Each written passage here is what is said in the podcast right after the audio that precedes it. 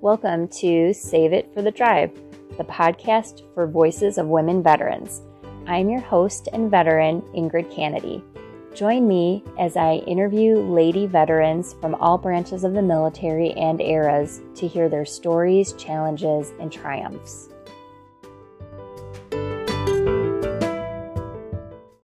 All right. All right. So so this week I would like to introduce Jennifer Szalkowski to the podcast. Welcome to the podcast, Jennifer.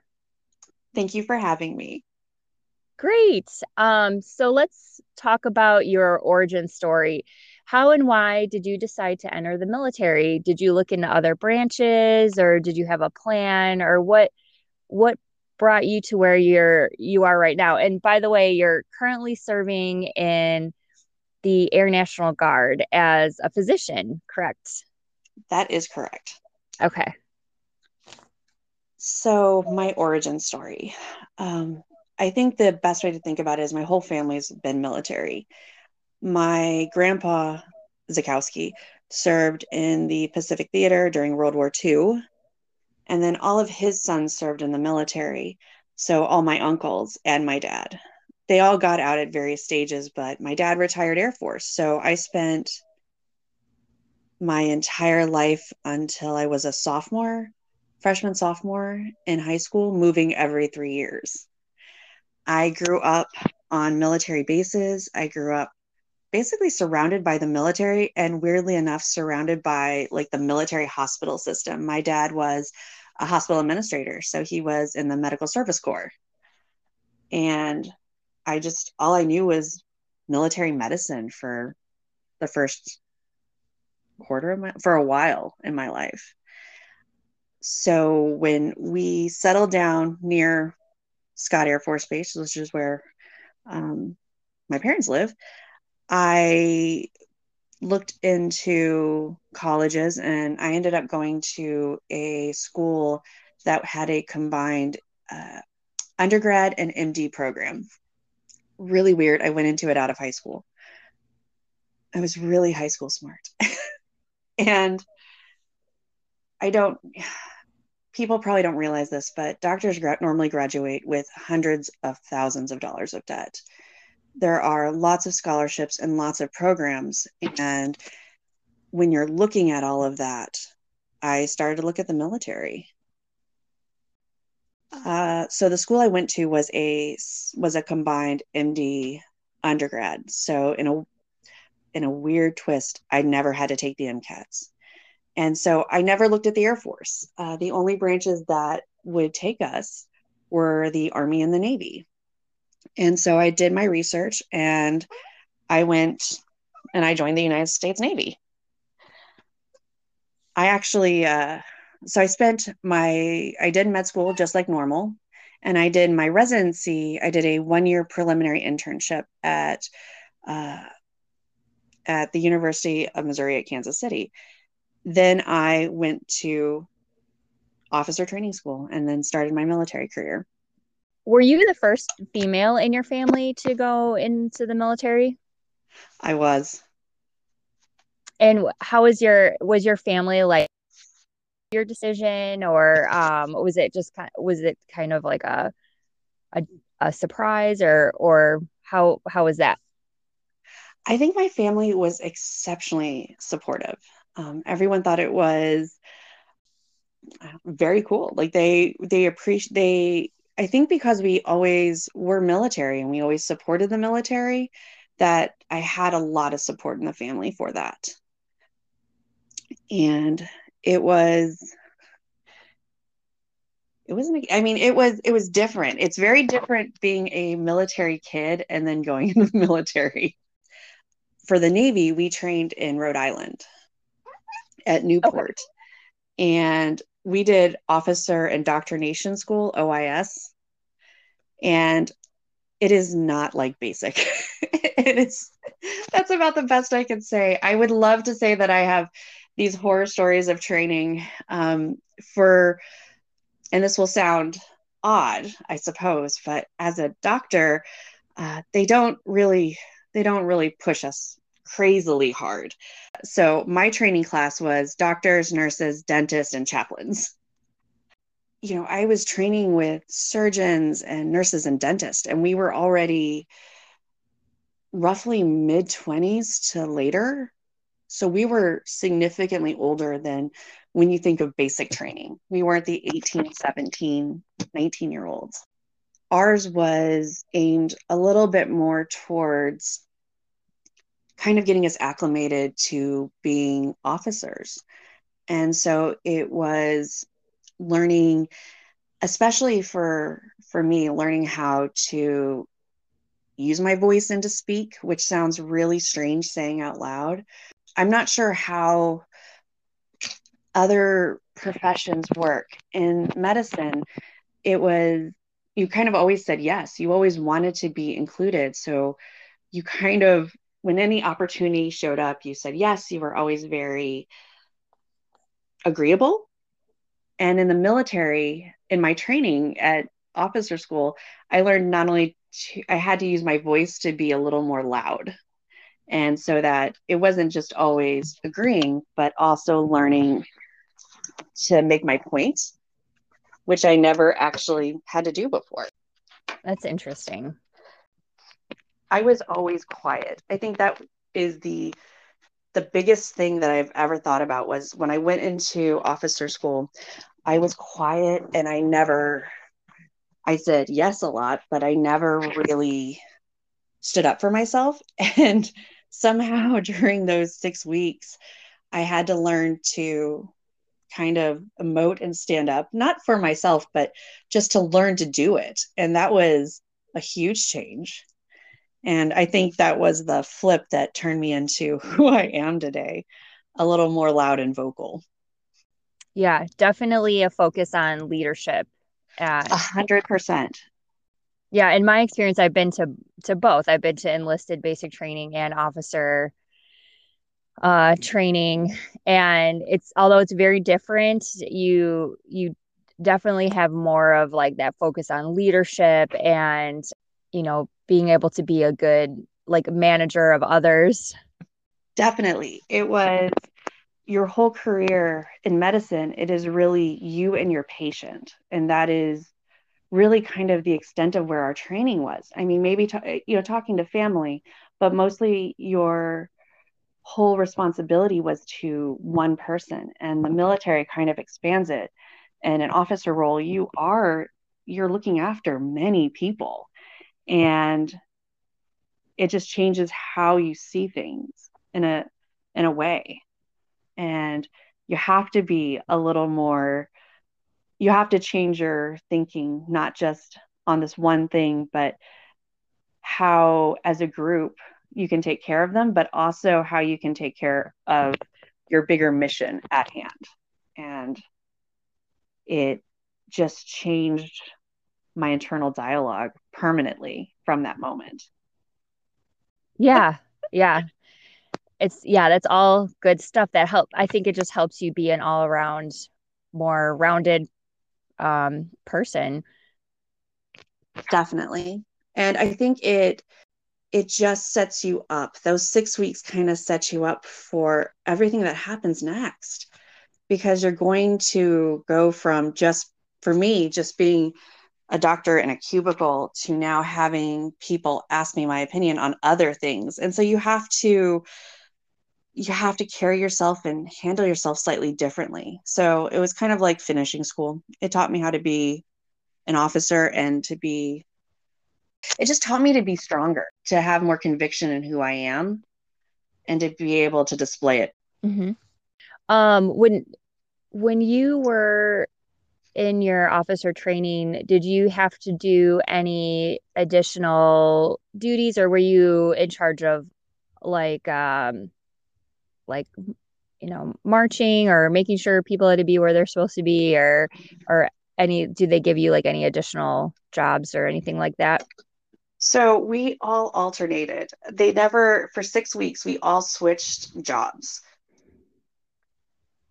So every week one of us would do we would do flags so we would every morning we would go out raise the flag um, and then we'd bring it in at night so you had kind of like your flag duty and then we had flight duty. So one of us had to lead. And then in a in a learning experience, because I think when it comes to medicine, one of the challenges is I am a physician, so I kind of have my own way of thinking. Um, one of the things we learned in office and officer tra- in our officer indoctrination school is uh, you're a team. You're always a team. So we did, you know, we cleaned everything. Um, there was no one to, you know, there were, there was no one to help us clean. There was no one to help with laundry. There was no one to help with all the little things that I think when you work in a normal hospital just get done. And that was us. So we, as you know, me and the and a general surgeon swept and cleaned all the stairwells. And wow, it just kind of it was just one of those things. And it it literally so that actually came that idea that um, it's the job and it has to get done and you're part of the team and you are and that's what you do. Uh, it it was one of the biggest switches coming from military to civilian which was there mm-hmm. such a strong there is such a strong divide. Uh, so i guess the way i would say it is when i eventually when i left the military and i went to my civilian job it was very much a statement. Someone told me it's not my chair and it's not my problem. And i will never forget that because i was like no they're all your chairs. They're all your problem. This is our mm-hmm. office. We all have to pull together. So i'll answer the phones if i have to. We'll do these things because we're a team. And that's where i learned it. You know me and a general surgeon cleaning hallways. Yeah. Yeah that's how yeah i mean it has to get done. So um how was the physical training with officer training school or so officer indoctrination school. Sorry. it is all right. They, I think the name has long since changed. It, it is. I went to officer indoctrination school in like 2002. I'm I'm mature. Mm-hmm. so I don't think it's named that anymore. But that was probably the hardest part. I have you know, I as a doctor, I trained to stay up for really long periods of time which is a weird skill set, but I never really trained to do the things that I had to do for training. So, and you might appreciate this, I never did a litter carry in my entire life. Like, never. Uh-huh. And so, trying to figure out how to put this 250 pound person on a litter and then to try to pick them up with me and a surgeon was not we were not the best. It took a lot of work. It took so a lot of lifting, um, a lot of push-ups and sit-ups to this day when I still call everyone sir and ma'am. And when anyone asks me why, I say I did push-ups and goose poop for six weeks, saying sir and ma'am, and I've never gotten out of it. so many push-ups. yeah all but right. I would like to say I have so in the so as a doc with the Navy, I actually did mostly training schools. Um, I did that was probably something I did every year is I went to another training school the Navy worked with. And so I got to see everyone else's training as well. so I got to see the comparison where when I was, you know, 26 doing all my push-ups and sit-ups and marching and thinking how rough it was, then I would, you know, 2 years later go to see how the Marines train and then be like, wow, okay. That is not the same thing I did. That is right. Oh man. Yeah, it definitely puts things in perspective, right? Oh, a hundred percent. I mean, I, I never had to climb a rope. Uh huh. or oh jump over things that high. I don't know. Yeah. Was... yeah. When you were going to these different training programs, were you over like the medical uh, resource there? Yes. So I was I was always kind of the surge doctor. So with a lot of the military training camps, there are always going to be times where know, like all the high schoolers get out and there's more of them and they always need extra docs to help take care of everyone. So I was always that extra over kind of overflow person to help offload the full-time staff. And when you were in the Navy, were you active duty? I was active duty. Okay. And what was your primary role as a physician there? Was it primary care or was it more like occupational health kind of things or or did you just kind of get pulled into different areas as needed? So it started off when I first came to, uh, I was stationed at um, a submarine base.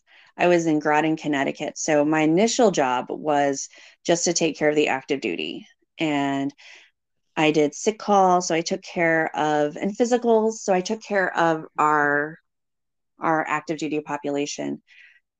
We had our own little section and we all we basically ran was sick call, physicals, that kind of care. Then we had a number of retirements and transfers, and I got pulled into the primary care clinic. And that's where I probably spent my last two and a half years when I wasn't doing training schools. Um, this and you said that you were at a submarine base. I was uh, I was stationed at Groton, Connecticut, so kind of in the New London area. How long were you there? So I was there for four years. I was probably only on base for maybe two and a half of it. I spent a lot of time traveling, but it was, I mean, it was, was Connecticut. It was gorgeous. It was, it was a fun little place. Connecticut had the coldest winters of any place I'd been in a very long time, and it always made it fun. Did you live most of your life in the Midwest up until going active duty? I did, except for a few. A few. We, uh, my dad uh, was in Kadena, so I did spend three years in a gorgeous tropical island. Oh, that sounds amazing. That was am- it was amazing. I actually so when I right before I graduated my preliminary in medicine, they asked me, "Where do you want to go?" And this is a whole conversation I have with all the kids I see now about recruiters and they gave me a list of four places and I picked Guam. I, I was like, I want to go to Guam. Yeah. be overseas and warm. And they said, okay, you can go to Guam. And then they said, what do you think about Cherry Point? And I said, okay, maybe Cherry Point, but Guam still first. And then they sent me to Connecticut. uh-huh. Which was like neither of those places. right. Which, okay. Yeah. No. Yeah. You can never believe what the recruiters say. No. And so I so I spent my whole my my full military career, my active duty career was only in Groton, Connecticut. I traveled to Great Lakes, um, Newport, and Quantico, but that was the only place I was ever stationed. And now Scott Air Force Base. yeah. So is so after your time in Connecticut, what at what point did you decide to tran- transfer over to the Air Force? So it it wasn't an instant thing. Uh, for me, I enjoyed active duty. It was a wonderful experience. I had great friends. I had a rewarding job. The problem was I was in the I was active duty for 4 years and I probably spent a really good chunk of it traveling.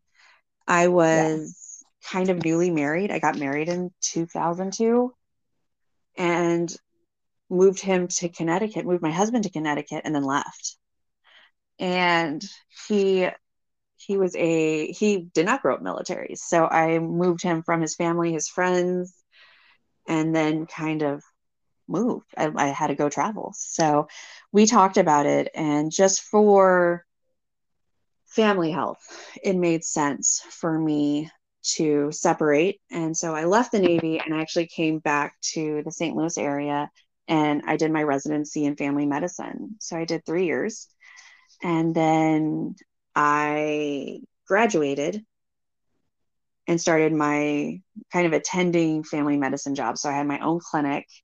And at that time, I was actually looking back at going into the Navy.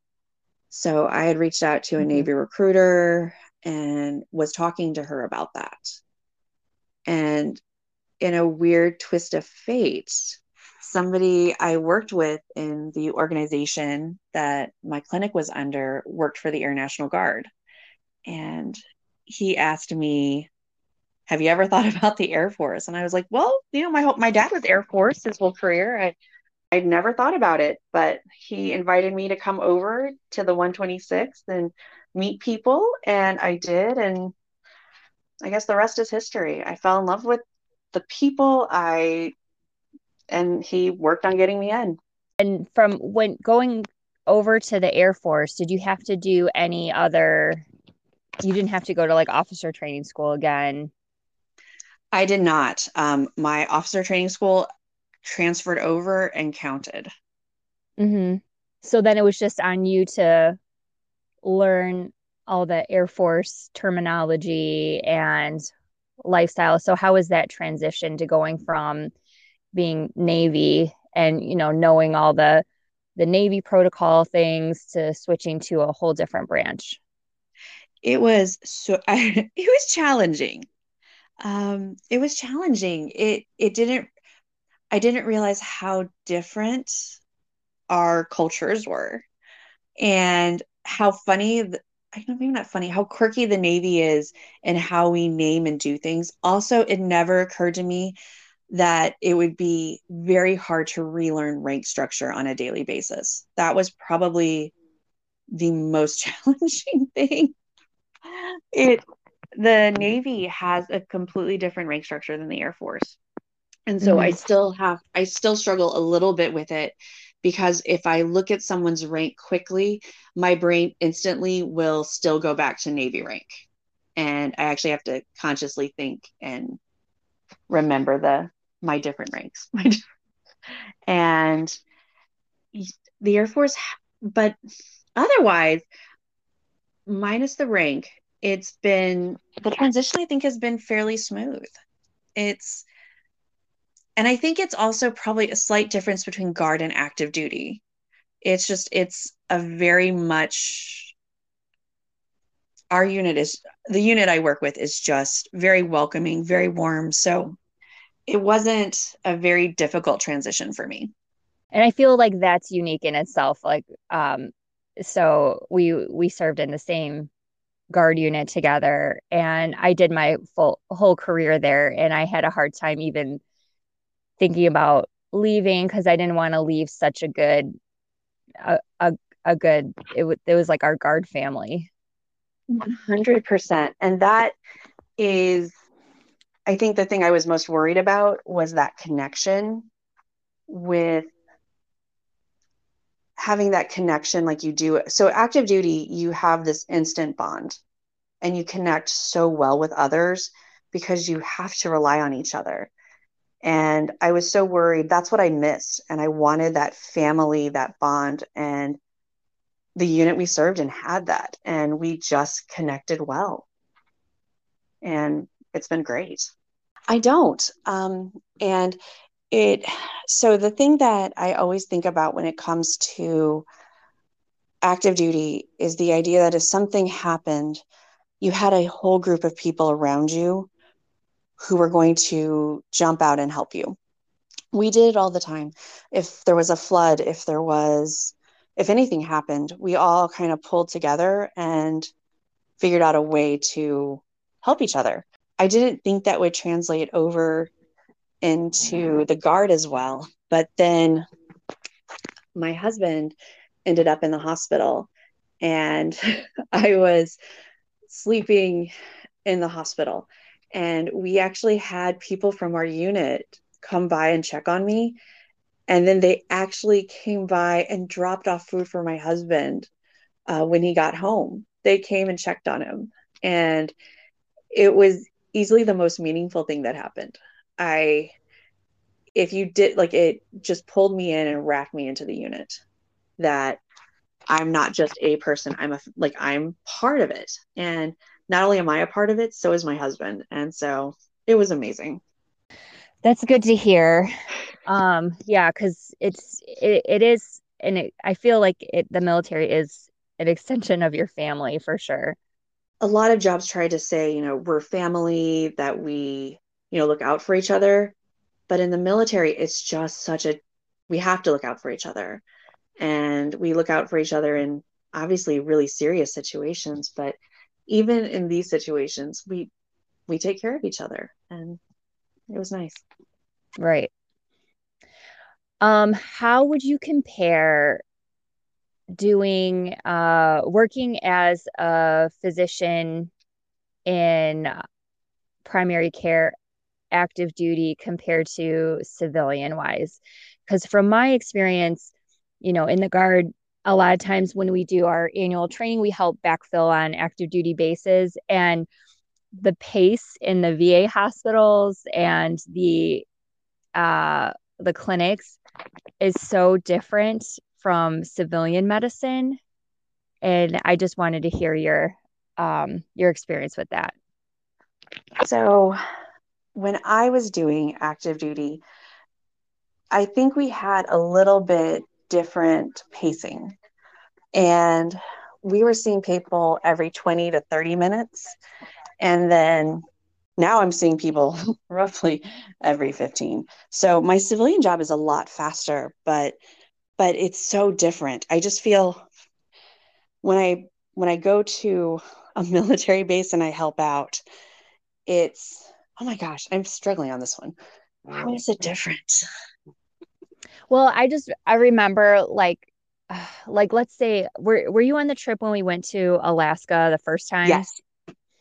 Maybe. I just re- maybe uh I can't I was in Alaska. when, we were, when we were at JBER, um I was thinking about when we were working in the clinics, the like the the primary care doctors were just like flying through appointments so fast and they were like just like kind of like shocked how fast we, we could work because we we're so used to the pace of the civilian you know medicine practices where you're you're kind of based on off of like RVUs and you have to like get patients through and it's it's just it seems like I and and it's probably a, a better way to have more time for your patients but it just seemed that it was such a like a, a whole different wor- world a hundred percent that is you are absolutely right. There's a very different pace military medicine, but I don't know if it's always going to be like. I feel like me- military medicine is slowly morphing to become more like civilian medicine in some ways, but it is. I think you have more space and more time. And I think it's because they always have one people mostly like it's I think they have so, the staff there all the time, and the machine is already so well run that it's not to throw myself under the bus a little bit. It's not like when I'm going on my two week training. Um, I feel like I have people who are so desperate to come see me, and then I'm not there, and then there's this gap, and then I'm so hectic. I feel like they have with obviously with some augmentation they have all the providers there so maybe there isn't that rush that they come in a different way in a different pace but it did. It was a much slower clinic. It, it did it did feel slower than my my normal clinic.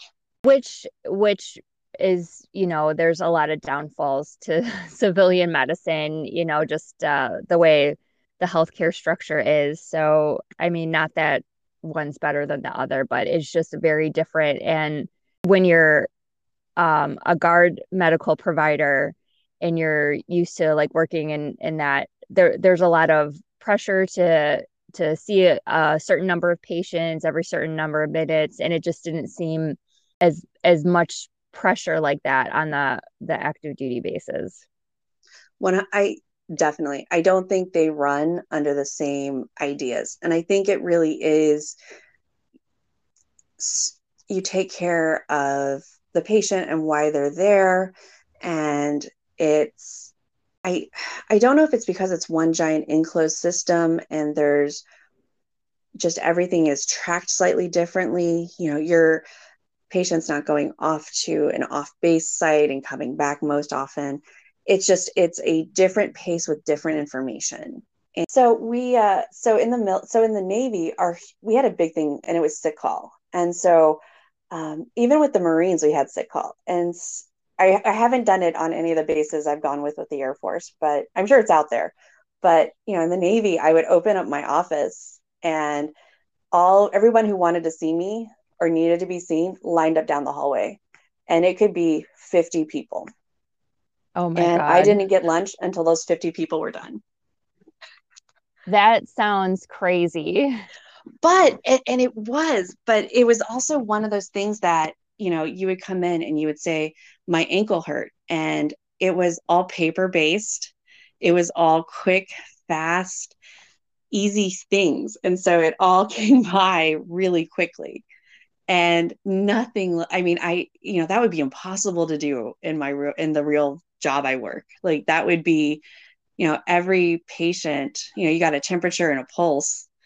Um, you did your vitals, but it all, you know, our corpsman did that. And by the time it was just so quick. And, you know, now I, I don't know if it would be possible to pull something like that off.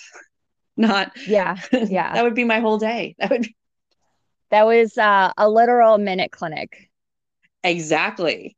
And you know, on the plus side, they were all young, they were all healthy. It was, you know, my ears sore, my ankle hurts, um, you know, easy things, but it, the population we had was so different. And I think that's what also made it a little bit easier is, you know, for the most part, my people were young and healthy. So, in your all your travels, what was the favorite place that you got to go to? oh my gosh, my favorite place I got to travel with the military. So obviously, I have to toss out the fact that my parents were in Kadena. Okinawa was amazing.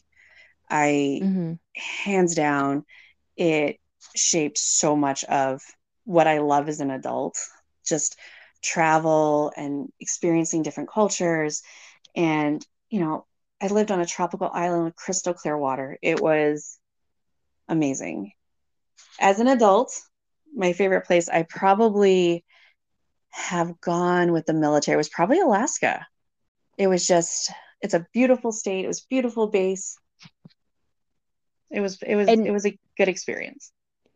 And did you go cuz I I remember um the unit went there a second time. It was after I retired, I think. I yes, um, I was at Wainwright. I was at Wainwright with the army and it was just uh, and then we were at Eielson. I was at Eielson. And wait, was that with the 126? It was. It was. It was after you retired. That was my first AT. So how what did you do there? So I worked in public health and I got to see medicine from a whole different side point and I loved it. And then I got to do a little bit of patient care. And then just got to spend a lot of great time with with our unit did you were you doing like shop visits or things like that so i was not a flight doc then. I i and i'm surprised it, you know it was so are you flight doc now? Are you so doc? i'm almost i'm i'm getting closer to being a flight doc. Two more classes that is outstanding. I'm so proud of you. Oh thank you. That is so um so I guess for the listeners. So, um, in the Air Force, we have flight surgeons, and those are the doctors that have to go to specialty. Um, oh, I want you to talk about that because that's a whole different specialty of medicine where you're, because I mean, in the Air Force, we're all about supporting the flyers, and um, and we and the 126 is an air refueling unit, so we have um we fly the air refueling planes. So what so what do you have to do to be a flight surgeon and where are you at with all that training? So to become a flight surgeon, you have to be board certified physician. So I've got that. And then we have to do extra training because part of so family medicine, we take care of everyone from kiddos to 100 year olds. But for the Air Force, what we really need to learn how to do is take care of pilots and not just your normal pilot, but kind of pilots who could be in more stressful situations or different aircraft. And so it's learning a little bit about airplanes. And that is definitely different than my normal job.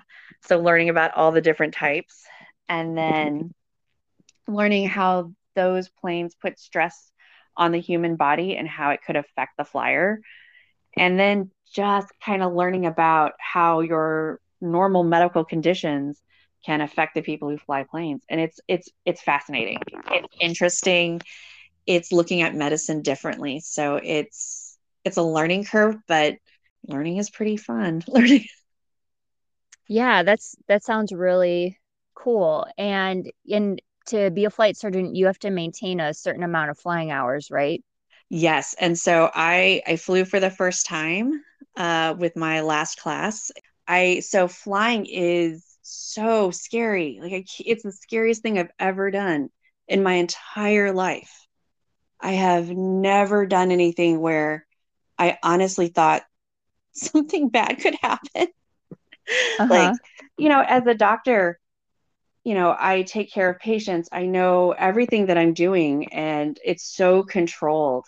And I think the interesting thing about flying is you know everything about your plane, but there is so much around you that is uncontrolled.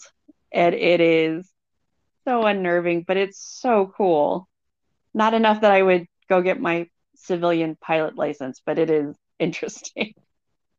So is that part of the training that you have to like like pilot an aircraft? Yes. And we're supposed to I mean, and I I technically landed once and um you know, it's it's like driver's ed though. So I I, I want to make sure your listeners know that I'm not flying by myself. It's very right. much like driver's ed. There is a pilot right next to you and they have like the same controls that you have. So there was no chance anything bad could happen, but it's just, I guess it's kind of like learning to drive. It's very nerve wracking. Yeah, but that's so great you had that experience so you can understand what the pilots go through.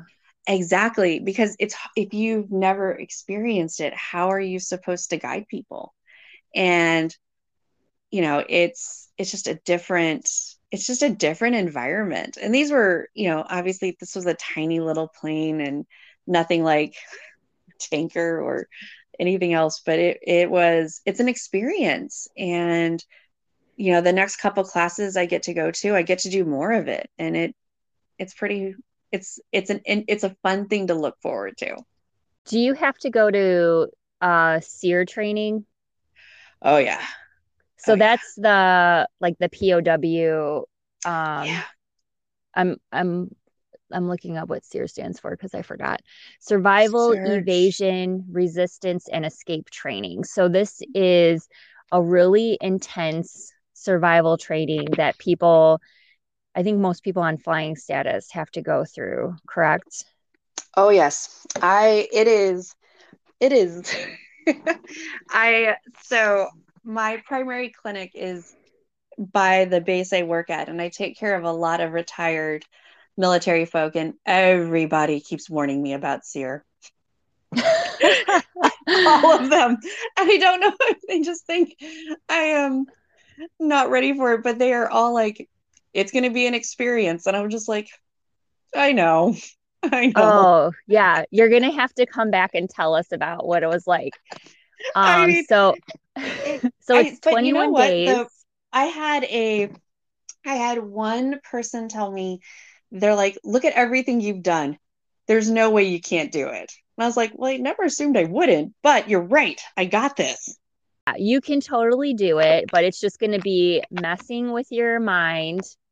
They try to make you like sleep deprived and just try to see see what it takes you to like mentally break down pretty much right oh yes i don't know if they've realized that i did my medical training back before the they actually had hours so uh, sometime after I became a resident, they locked down the hours we were able to work to 90 hours a week.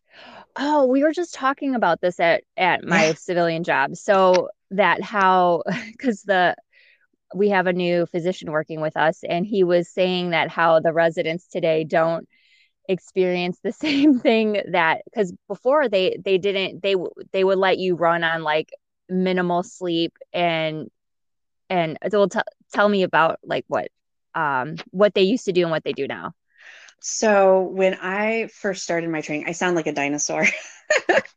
When i first started my training we didn't have rules. Um it was kind of at a new i'm gonna guess a turning point in medicine and i would get into the hospital at 5 a.m to start rounding and i would leave at 3 or 4 the next day sometimes with minimal to no sleep and be expected to take care of patients. Take care of very sick people. Yes. It was not healthy.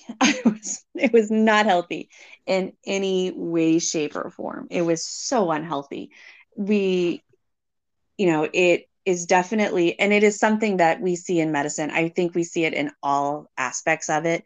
This idea that I did it, you can do it too you know, I feel like my sleep situation has been permanently warped because I was I did learn to stay that I could I could stay awake for almost 30 to 36 hours.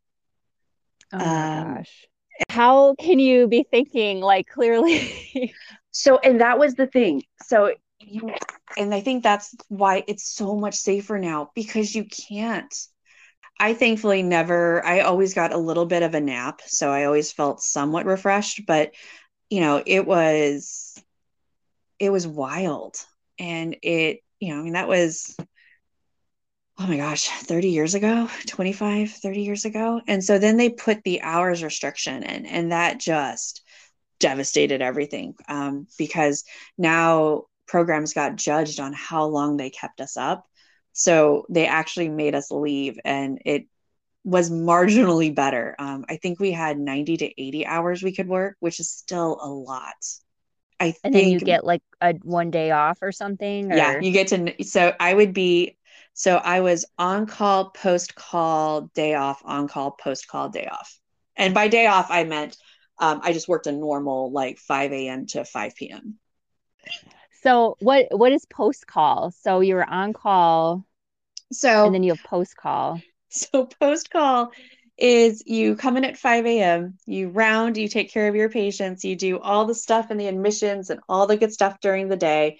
Um, then you work that night before, and then you're into the next day. The next day, you do your morning rounds. Um, you go to clinic or you take care of the daytime stuff.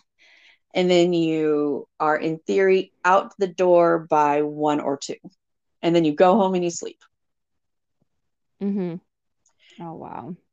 So now they actually have it set up so you actually get to sleep. Because in the end residents crashed their cars coming home. You know horrible things happened.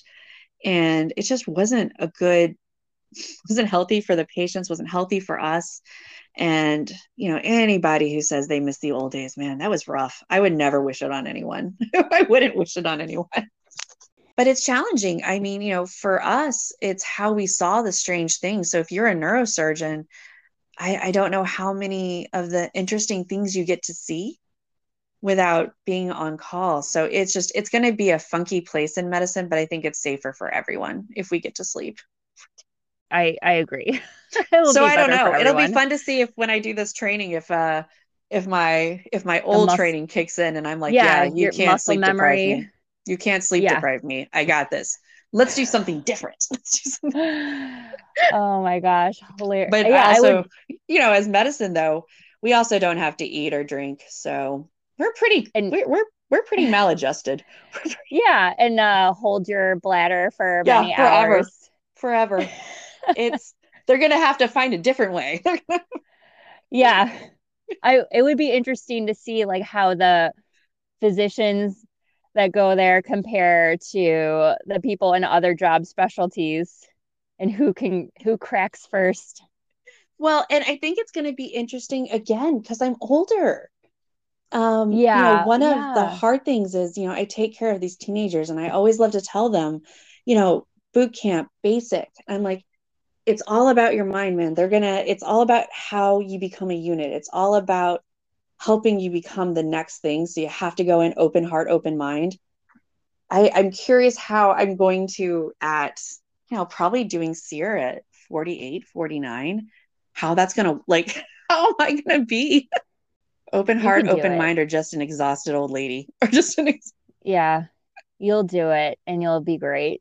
It's gonna be. I, it'll be. You know, and then of course, I, I don't know if this has happened to you when you're like the senior person in a group, and they're like, "Oh, well, you're you're the leader now." you're the, you're, oh yeah, when when I went to when I went to officer training school, they we had this cardiologist in our group and it was it, it was probably a you know he's probably joining the guard. It was probably like a bucket list item. Like i've always wanted to be in the military.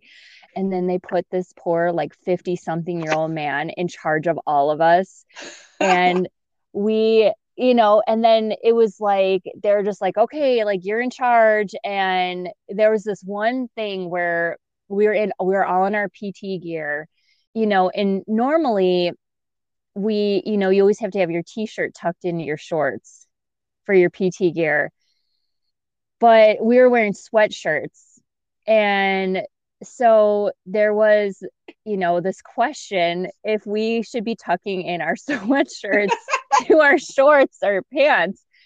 And and they didn't like and and I'm like, please. And in my head, like me, I, my roommate was another like prior enlisted person, and we're like in our heads, like, please don't make us put our sweatshirts into our pants because that's just gonna look stupid.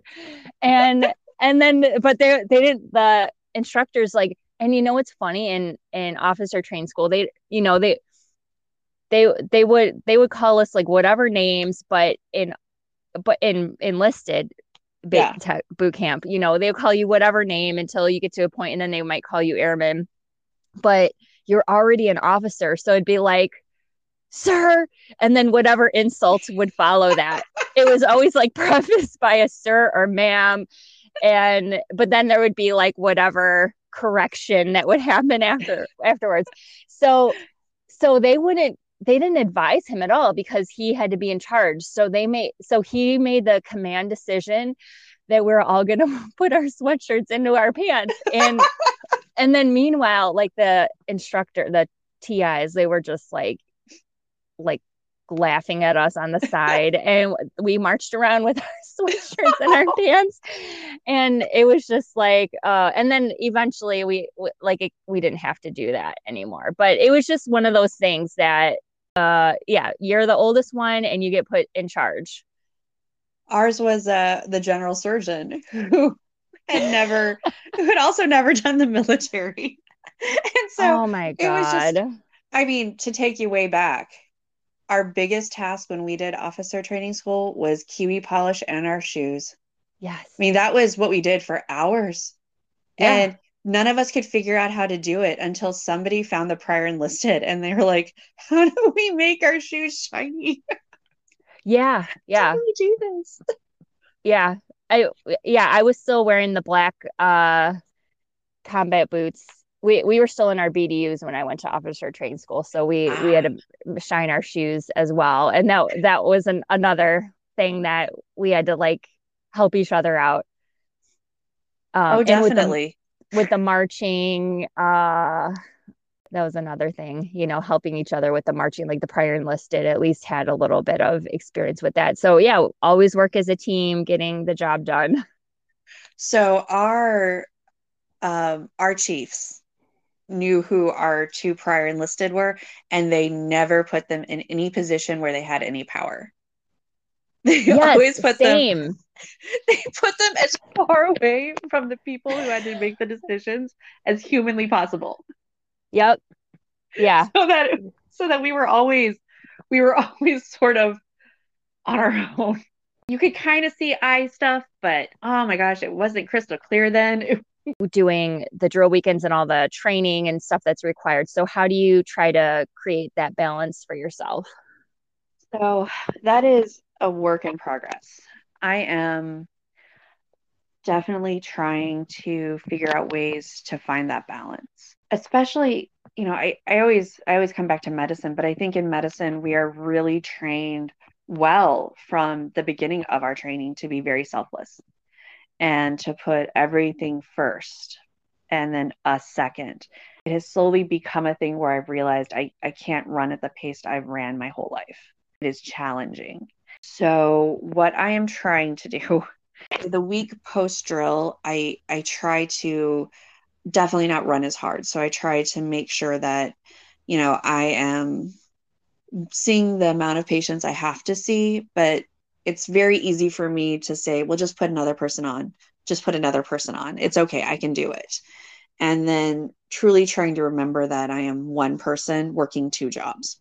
Uh, when I did my board for Lieutenant Colonel, one of the questions I was asked was, How do you get it all done in a weekend? And it, it kind of always filters through the week. Like it's, I think it's it's not necessarily two jobs that I only do one one weekend a month. It it filters through the rest of my time. So it's finding a way to balance. So I'm trying to and this is not at all about related to necessarily military and medicine, but I'm trying to reestablish boundaries so that I can give my all to my patients in my civilian job and to give my all when I'm in the military. And so mm. part of that is me using that voice I learned to say no and to remember I'm one person. And then I'm doing lots of self care. Um, I've learned restorative yoga that I'm working on. I do a lot of sleep meditations and meditations in general. And then uh, I do walking every day just to kind of de stress. That's great because I always um what one of the things I've been trying to do uh with this podcast is just he to hear other people's ideas of self-care.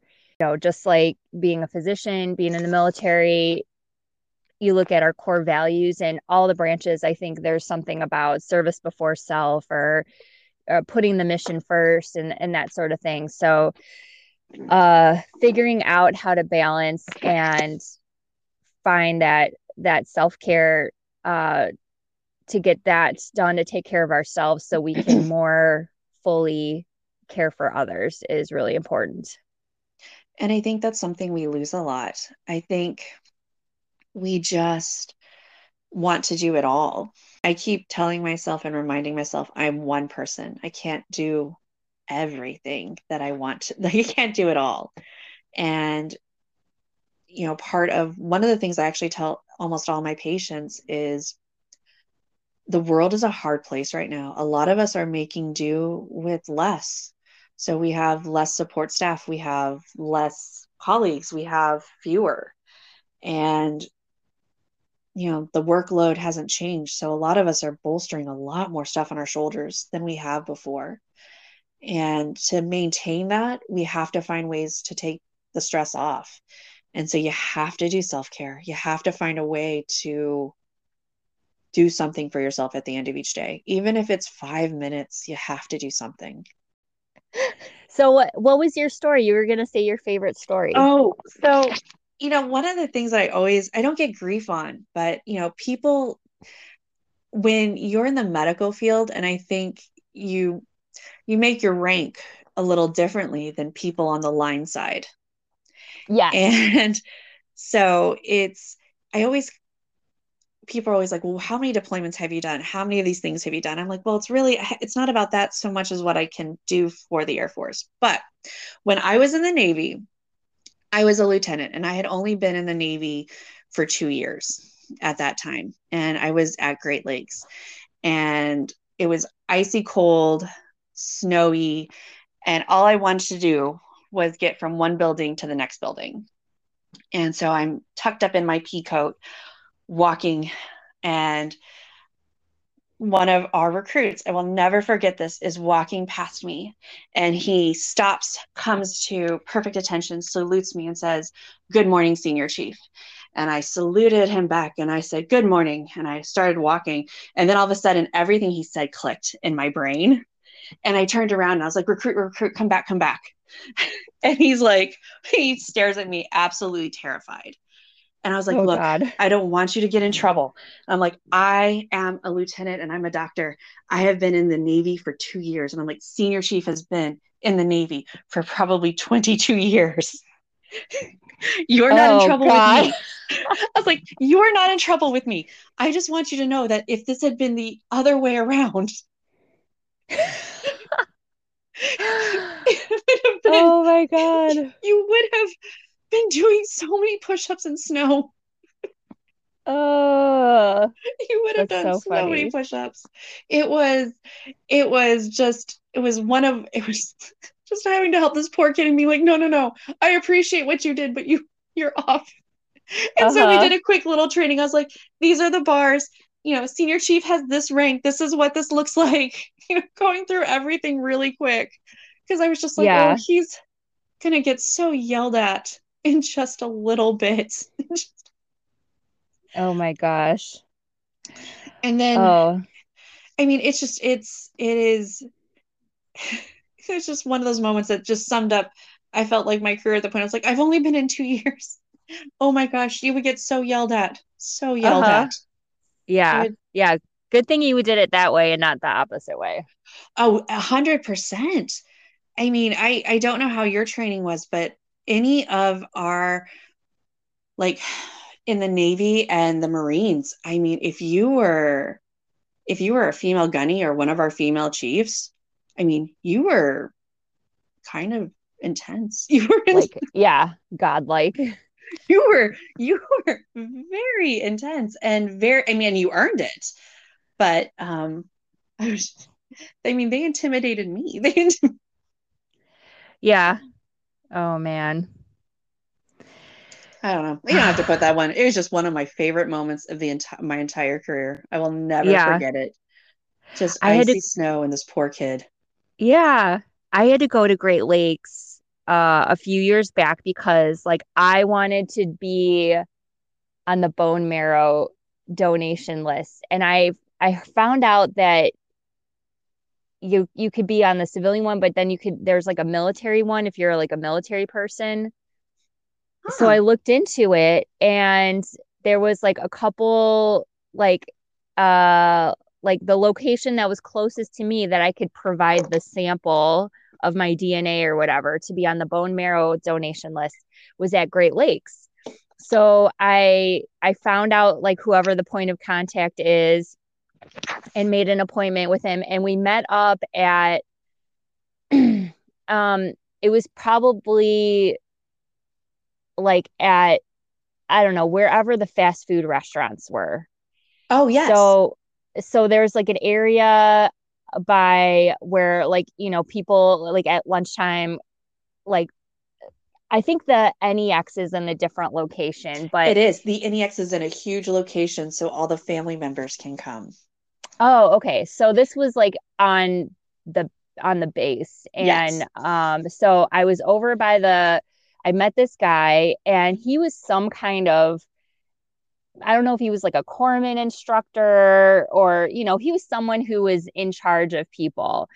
And and I'm there filling out this paperwork and I had to do like a mouth swab to as the DNA sample for to get on the bone marrow donation list.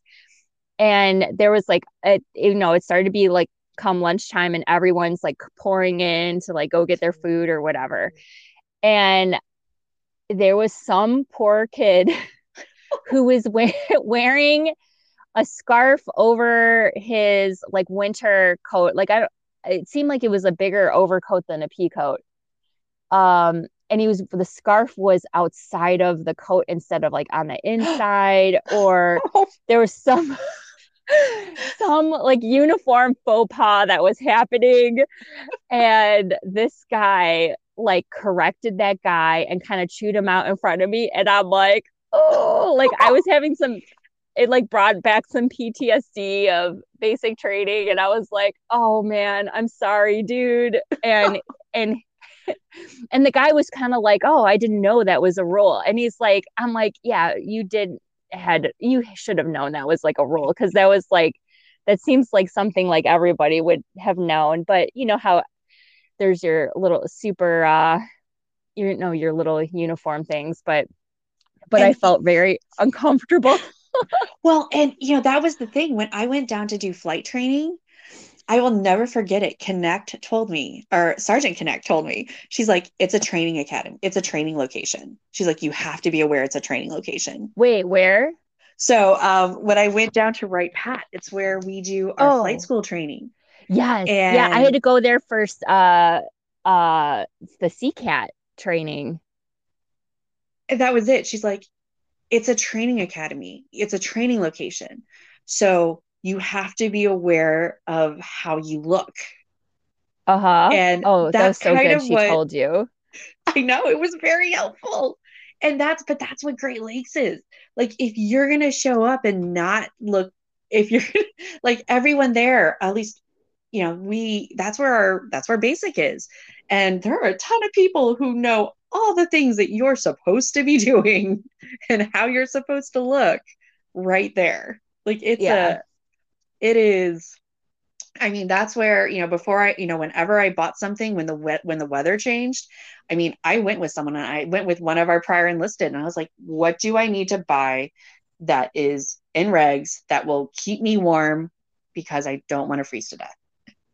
Yeah and, and, that was it. It was oh my god. You have to get this color. You have it can't look it can't show this. It has to be. I mean, it was it was intense. You know, I remember getting out, like retiring finally, and I went to go buy an umbrella. And I'm like, I'm gonna buy the colorful one and not the black one. because it's like I'm not that kind of person that I'm going to buy two umbrellas so I could have one for a uniform. I'm just going to buy the one umbrella that can work for everything. But then I'm like, I'm going to buy this purple one. or I'm going to paint my nails in some crazy color this week because I can, you know, just oh, just those 100%. little things. I mean, all I keep looking at right now are black backpacks. All black backpacks. No color. Yeah. Because I'm not buying two. Yeah, I know. Oh my gosh. It's those little things. I love it. I love that you're in the VFW. Yeah, in the American Legion and it's it's great. Huh. I didn't even yeah. know that was something I didn't even know that was something I could do. so so American Legion as long as you've swore to protect and defend the Constitution, no matter like where you've gone or what you do. Like anyone who's been in the military can be in the American Legion. The VFW has like more criteria because that's was set up for people who went to war or mm-hmm. were in some kind of conflict. So if you've ever gone somewhere and got combat pay, or uh, like if you went to like a hot zone, I got like when I went to Albania, it wasn't part of a war, but I got combat pay, so that qualifies. Or if you went and deployed as part of uh contingency or whatever, that would qualify you. Oh, that's interesting. And but you could always be in the auxiliary if you've had like a family member who has like if you know because of your dad or or family if if he's like deployed or whatever but and then um but i know for sure you qualify qualify for american legion like because that's kind of for everybody. Oh that's very neat. And then and there's i feel like there's more women in the american legion because because of that like they're maybe didn't get a weren't working a job where they deployed you know there has to be a ton of us but they're just you don't see as much of us but I feel like yeah, I but I get so frustrated when like when I was telling you that I like somebody at work was like, I don't know, how are you going to find all these people? I'm like, they're everywhere, but they just don't advertise like that. And that's that's why I feel like this is this will be a way for people to realize that like we're we're we're here and we we contribute to the mission like our voices should be heard too because we have like a different type of experience and it may not be that that typical soldiery one you know when when you're in a foxhole or whatever but mm-hmm. but you know the stuff that you're doing with military medicine and supporting the the flyers and all that that these are all important things and it's it's all a way to serve your country. And i just think that it's important for people to understand that. Well i mean that's and that's a huge weight. And i don't you know when when i talk to people about the military one of the things that really hits me in a place that comes up unexpectedly so often is you know where i am. So i you know, I am a full time doc. My job is really long and it can be really hard and long hours. Yeah. And, but part of, you know, when I, when I went to med school, we had a, we did a, our class was probably 60 to 65% female. So we were, uh, we were very women heavy. So we were represented well.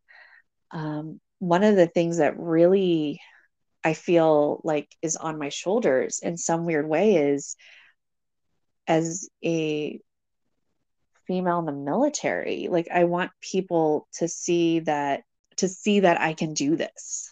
That you know, I am balancing my full-time job with my military career and you can do it too. you can do it. Yeah you know i had i had someone come up to me and say that they said we love that you're here because i was helping out in a place.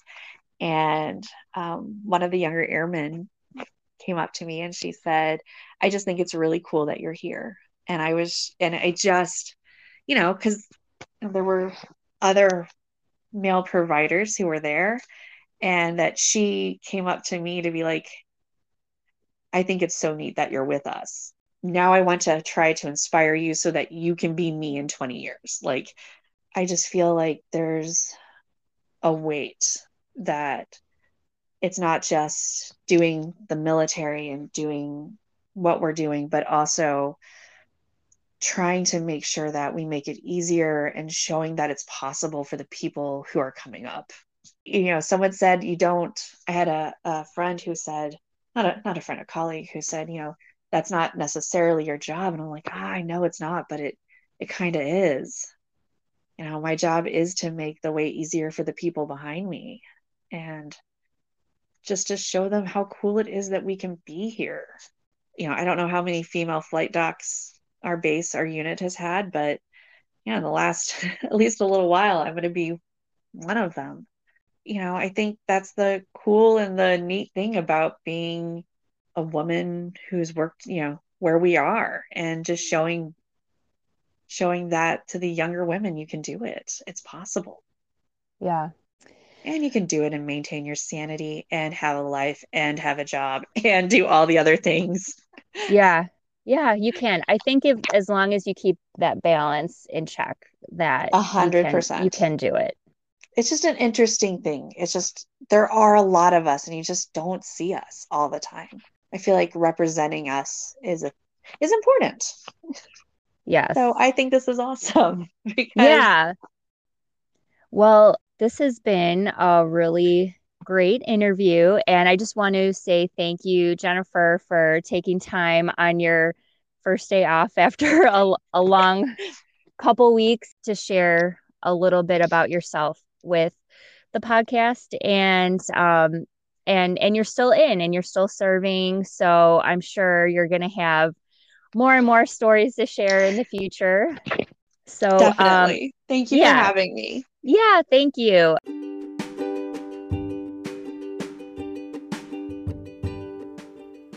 Well thank you so much for listening and i appreciate any feedback. If you are a lady veteran and would like to be interviewed you can reach out through my website saveitforthedrive.com. You can get this podcast through the website, Spotify, or wherever you access your podcasts. Always remember everyone deployed, and whenever you have a great story to tell, remember to save it for the drive.